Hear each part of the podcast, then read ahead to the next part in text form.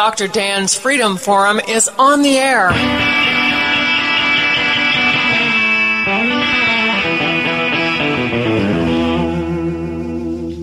Never send to know for whom the bell tolls. It tolls for thee. Dr. Dan's Freedom Forum is a call to arms for those American patriots who, in the tradition of our founding fathers, will stand up now to defend the Constitution and the liberties that it guarantees to each citizen, to each of us. That is our mission to explain in a clear and concise manner the direct effect of each issue on the individual, on you personally not some anonymous being in a distant place, and to define in no uncertain terms the consequences of inaction. Let the battle begin. You know, even with the teacher pay issues, the lottery fund issues, we in the county still end up having to fund core teachers. Yes. Uh, you know, that's, I mean, is there anything to do about that? Well, let, yes, and that that's a very good point. And I, will go ahead and make a, a, a, a campaign promise. I, I hate campaign promises because people most of the time don't don't keep them. I'll make you a campaign commitment. When I get to Raleigh, I've already talked to Senator Davis about this. I've already talked to the Speaker of the House about it. I'm going to introduce a bill because, well, let me, let me back up a little bit. Rural counties, especially mountain rural counties. The, the state allocates money to pay teachers by grade. For example, for every kindergarten teacher, uh, for every 20 students, they, they pay for a kindergarten teacher. For every 24 students, they pay for a fourth grade teacher, and that, and that kind of thing. There's a formula. Well, in, in Macon, Clay, Cherokee, and Graham counties, we live in the mountains. Kids don't come in lots of 24. It doesn't work that way you have schools. For example, we've got Nantahala School and Highland School in Macon County that are very rural schools. They're K 12 schools. We don't get enough money to pay all the teachers. You still have to have a fourth grade teacher. You still have to have a fifth grade teacher. There may only be 10 kids in that class, but you still have to have that teacher there. So, what that means is we have locally paid teachers. We pay for them out of local funds. You do too. Cherokee County does too. So does Clay, so does Graham. So, I'm going to introduce a bill that gives additional funding to rural schools for that very purpose. Uh, Senator Davis has agreed with me, and he's going to introduce uh, a companion bill in the Senate, and we're going to push to. And it'll also serve. Uh, it'll help some uh, school systems down the eastern part of the state too. We have a lot in common with folks down the east of uh, Interstate 95. They have some of the same issues that we do as far as funding. You know, when it comes to the philosophy of education, how do you feel about Common Core? not was a good idea. It sounded good. Uh, you know, I say from time to time there's there's things that you that you discuss sitting around a campfire and and it, it sounds like a good idea and they came up with this idea of common core for those that, that are listening may not know common core is a cookie cutter type thing that uh, uh, the federal government came up with that says all kids basically should be taught these things and should be tested on these things. You should have these same skills at this level. That sounds good, okay? And 46 governors agreed with that uh, back several years ago when Common Core was introduced. Uh, the fact is, it doesn't work. And the, the, truth is, and you mentioned uh, states and local control, the best form of government is local government, period. Cherokee County ought to decide when they start their schools. The school calendar, Cherokee County ought to decide that, not not the state. Cherokee County ought to decide how their kids are educated. Same thing with education. I don't think that ought to be county by county, but I think every state has to decide what works for you. So, no, I'm not a believer in Common Core. I think North Carolina needs to set its own path. Um, I think we've uh, we've lost some ground uh, with that, but uh, I think I think we can we can do our own thing and do better. Absolutely. There's no question, Kevin, that that local government really is best. I mean, let's face it we citizens of Cherokee County understand what we need an awful lot better, especially when it comes to education. We know what Absolutely. our we know what it, we want our children to actually learn. Uh, I don't think the people in Raleigh necessarily are in lockstep with us. No, and that and that's why as a as a local government person coming from the best background. I told uh, some folks in Raleigh, if I'm elected, I will be a displaced county commissioner. That's what I will be. I will be a county commissioner who just happens to serve in the legislature. I'm going to believe in local government because I believe it's the most efficient. Let me give you a perfect example. I, I mentioned briefly the school calendar. It used to be where every school system said, "Okay, yeah, we're going to start school August 5th." Uh, you, Cherokee County may say, "We're going to start school August the 10th." Clay County may say it works better for us to start August 20th. The state said, "No, here's when you got to start school. Got to be between these dates and these dates." And they they made everybody um, again, a cookie cutter approach, one size fits all. One size doesn't fit all. And so every county ought to decide when they start school. You you decide. Let your local school board decide. If folks aren't happy with that, you got local control. You vote your school board out, and you put some folks in to do what you want. So, but you can't vote the folks out in, in that sit in uh, in the uh, the Pink Palace down in uh, in Raleigh in the Department of Education. They don't need to decide what happens in in the counties. Period. I'm talking with Kevin Corbin, a candidate for North Carolina House in District 120. Let's shift gears a little. We've spent a lot of time talking about education, which of course is extremely important. Um, let's go to the Second Amendment. I know certainly out here, Second Amendment is critical, important, uh, mm-hmm. and most of us here are believers. You know that uh, Cherokee County, of course, has the highest per capita uh, concealed carry permit in the state of North Carolina. So these are these are items that are very very important to us. What's your feeling about the Second Amendment, and uh, how will that impact what you do in Raleigh? Well, let me give you some background. I'm a card carrying uh, member of the NRA. Um, I've been endorsed by the National Rifle Association. Uh, I have my concealed carry permit. I just renewed it for another five years. Just got my new permit. Um, you know, feel strongly in in that. Uh, you know, I don't ever. Let me be clear. I never want. I'm not for violence. I'm the most nonviolent person that that you know. I don't want anybody to get shot. I don't want anybody to get hurt. Uh, that that's the wrong kind of world to live in. But but I should be able to carry a weapon in case someone is intending harm to me or my family. Um, and that's a proven fact. If if uh, if everybody's got a concealed carry and the crooks know that, hey, they're they're less likely to uh, to uh, to move. And I just believe in that. I believe in our uh, uh, our right to bear arms. It's guaranteed by our Second Amendment. I know some people don't believe in that, and we'll just dis- we'll just agree to disagree. Uh, I don't think that's talking about militia. I don't think that's talking about. I think that's talking about me able to have a gun. About Dr. Dan be able to have a gun and have a concealed carry. I believe that's our or uh, I believe that's guaranteed by our Constitution. Well, uh, Kevin, it is guaranteed by the Constitution. It's really not very ambiguous at all. It says it in the Constitution that the right to keep and bear arms shall not be infringed. And there's a period at the end of shall not be infringed because there's no uh, modifying clauses at the end of that. But it shall not be infringed, per- period. We, we have some of our, our folks that, that don't believe that's what that means, and you know that too. Uh, they think that's referring to uh, to the the government bearing arms or, or the ability to have militias and those kind of things. But it, it doesn't say that. If it meant to say that, they would have changed it. It says to bear arms, and that's what it means, and that's what I believe, and that's what I'll defend. Absolutely, and and that goes for gun-free zones, which again are uh, really nothing more than criminal enablement zones because it, it's it, that's that's silly. Uh, you know, let me let me address that. We're we're talking about that in Macon County now. We actually brought it up at a couple of meetings ago.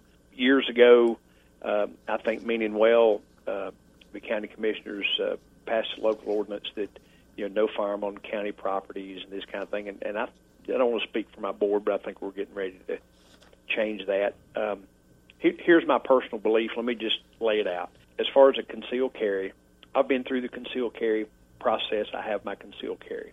I think it ought to be a little tougher to get it. It's a it, it, the course is not real hard. I think it ought to be a. I'm not saying harder to get it. I'm saying a little more uh, vigorous, a little more training, a little more uh, training about uh, proper use of guns and those kind of things. Let's take it a little further. Make sure folks have a real good understanding. But once they get that concealed carry, you can carry it anywhere.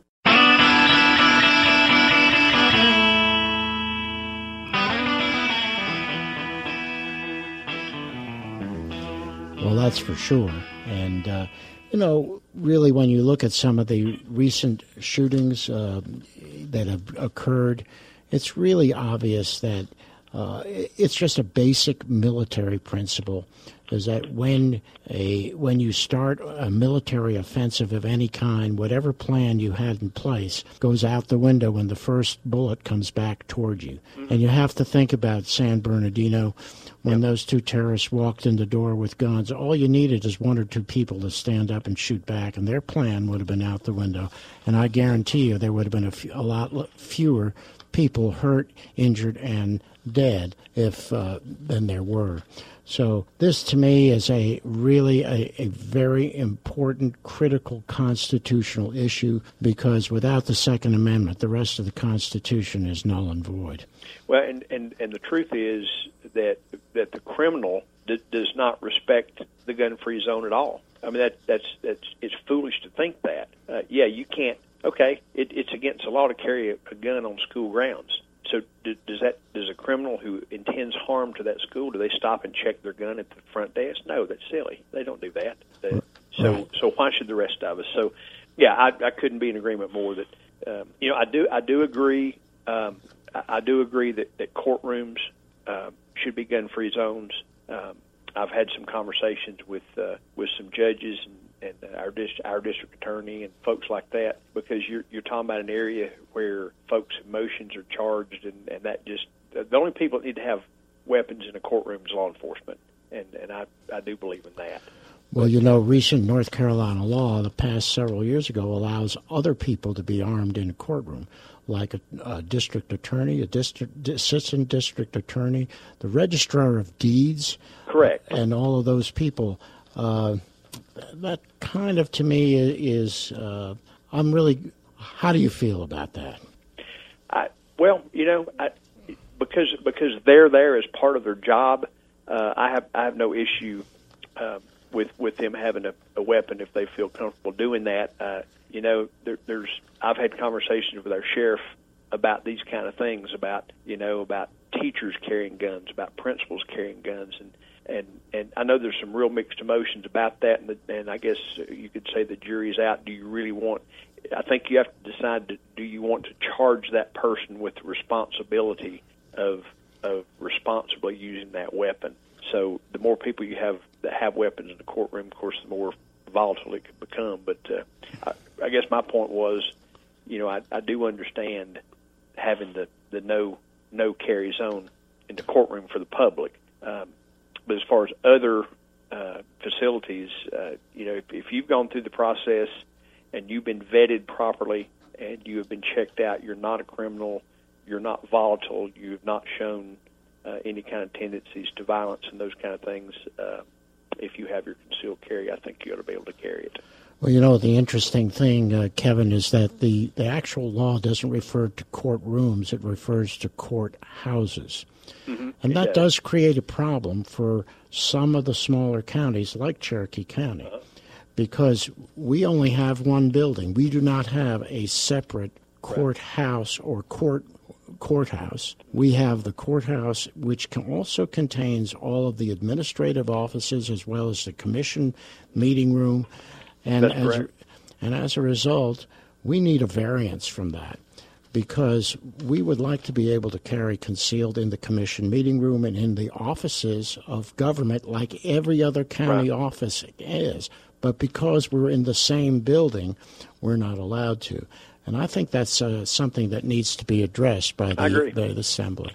Yeah, I, my thing is, uh, I think the courtroom it is is a different place and everything else should be treated differently. And I agree with that. When it's under one roof like that, it does create that difficulty because I know I've been in your courthouse many times, and and uh, you're you're not allowed to carry anything, and you actually have a, a metal detector and, and some security there at the door uh, checking that. But uh, I, I think there's ways to do that. Uh, well, I'm, I'm actually going to count on you to accomplish that because in Cherokee County we have allowed uh, concealed carry in every single county building except the courthouse. It, it, well, the courthouse is prohibited by state law. Right, it is. But the, there are therefore county employees who are unprotected between their vehicles and their place of work because their office happens to be in what is designated a courthouse, even though they are really in county office building. Right. So we'll talk about that, I'm sure, after you get elected. Let's go on to something that's really sure. important to me, and that is property taxes. Mm-hmm. Unfortunately, and I say unfortunately, uh, we are required to get the bulk of our income in the counties from from property tax. Uh, and so, how do you feel about that? What what kind of leeway would you would you be in favor of? You know, to me, uh, if we could replace some of the requirements of, of property tax with user fees mm-hmm. and with uh, uh, user fees and sales tax and things of that nature, I think you get a little broader base uh, paying into the county coffers without putting such an, a huge burden on taxpayers. You know, we have citizens in Cherokee County who, if those, if the property tax goes up, they're going to lose their homes, and I cannot see doing that. I can't see putting people out of their homes for tax reasons. Agreed. Yeah, um, I can give you the example that, that you know, the only one I can speak really intelligently to is, is Macon County because that's where I've been a commissioner for the past six years. Um, yeah, I agree that property tax should be as, as low as, as possible. We have currently, as we speak today, we have the fourth lowest property tax rate in the state of North Carolina and one of the lowest in the nation. Our current property tax rate is 34.9 cents per $100 valuation. Um, so we have a very low property tax rate.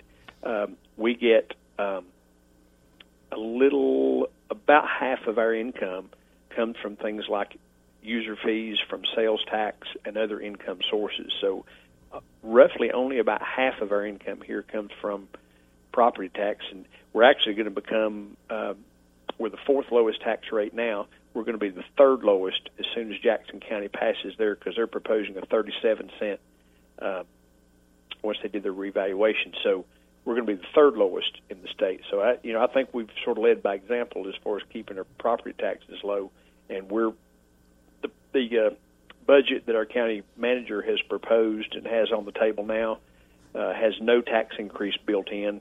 Uh, we're showing some growth in our budget uh, again through through sales tax and through some other things that uh, are coming into the county. But uh, couldn't agree more. It um, you know, sales tax is a much more fair tax than an ad valorem tax anyway, because uh, it, it's what if you have disposable income and you're spending it, uh, then then that's where that sales tax comes from. So I think the answer to that is to give counties the freedom to uh, use sales tax and use taxes and things like that, uh, and not have to use as much ad valorem tax. I think that's something we've done here. We've we've we've done that, and, and I believe that strongly.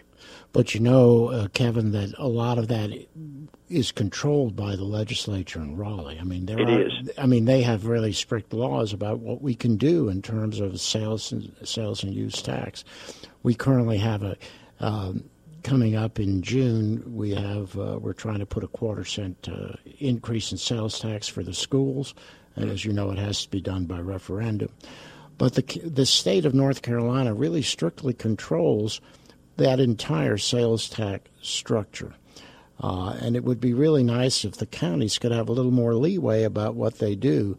Because, you know, a sales tax really allows us to get income from people who are passing through the county. Yep. And exactly use, right. they use county facilities. Uh, they use the roads. They use everything in the county, uh, but they don't pay for it because they don't own property. Or people who rent, who rent dwellings, who rent a place to live they also they don't have to pay property taxes, and so that really makes a heavy burden on property owners. Mm-hmm. And it would be nice if we could give them some relief. You know, I uh, I had an idea that I've sort of uh, pitched to a few people, and and I'll I'll mention this to you. Uh, you, you can't do it now because it, it it violates state law, is my understanding. But I would almost be in favor of looking at a at a homestead exemption. If if for example if you live in Cherokee County you say you raise your hand and say yep I live in Cherokee County. I've got this property. I live here. I pay state taxes. I'm a resident of Cherokee County. Give you a I'm just throwing a number out give you a fifty thousand dollar exemption so if you own hundred thousand dollars in property you're only taxed on fifty of it and get the rest of that money through sales and use taxes because you're getting those people um, who you who who come through your county who either have summer places here, claim to live in Florida, claim to live in Atlanta, claim to live in Birmingham. They don't pay North Carolina tax, so we're we're missing the boat. I think in these western North Carolina counties. For example, I think in Macon County, our population is is supposed to be somewhere around thirty eight thousand people. It's not thirty eight thousand; it's probably fifty or sixty thousand, because we have a lot of people who live here most of the year who claim they live somewhere else. And that concludes another episode of Dr. Dan's Freedom Forum. Join the battle on our website, www.drdansfreedomforum.com. The right to own private property that cannot be arbitrarily confiscated by the government is the moral right and constitutional basis for individual freedom. Everything, everything, everything gonna be all right this morning.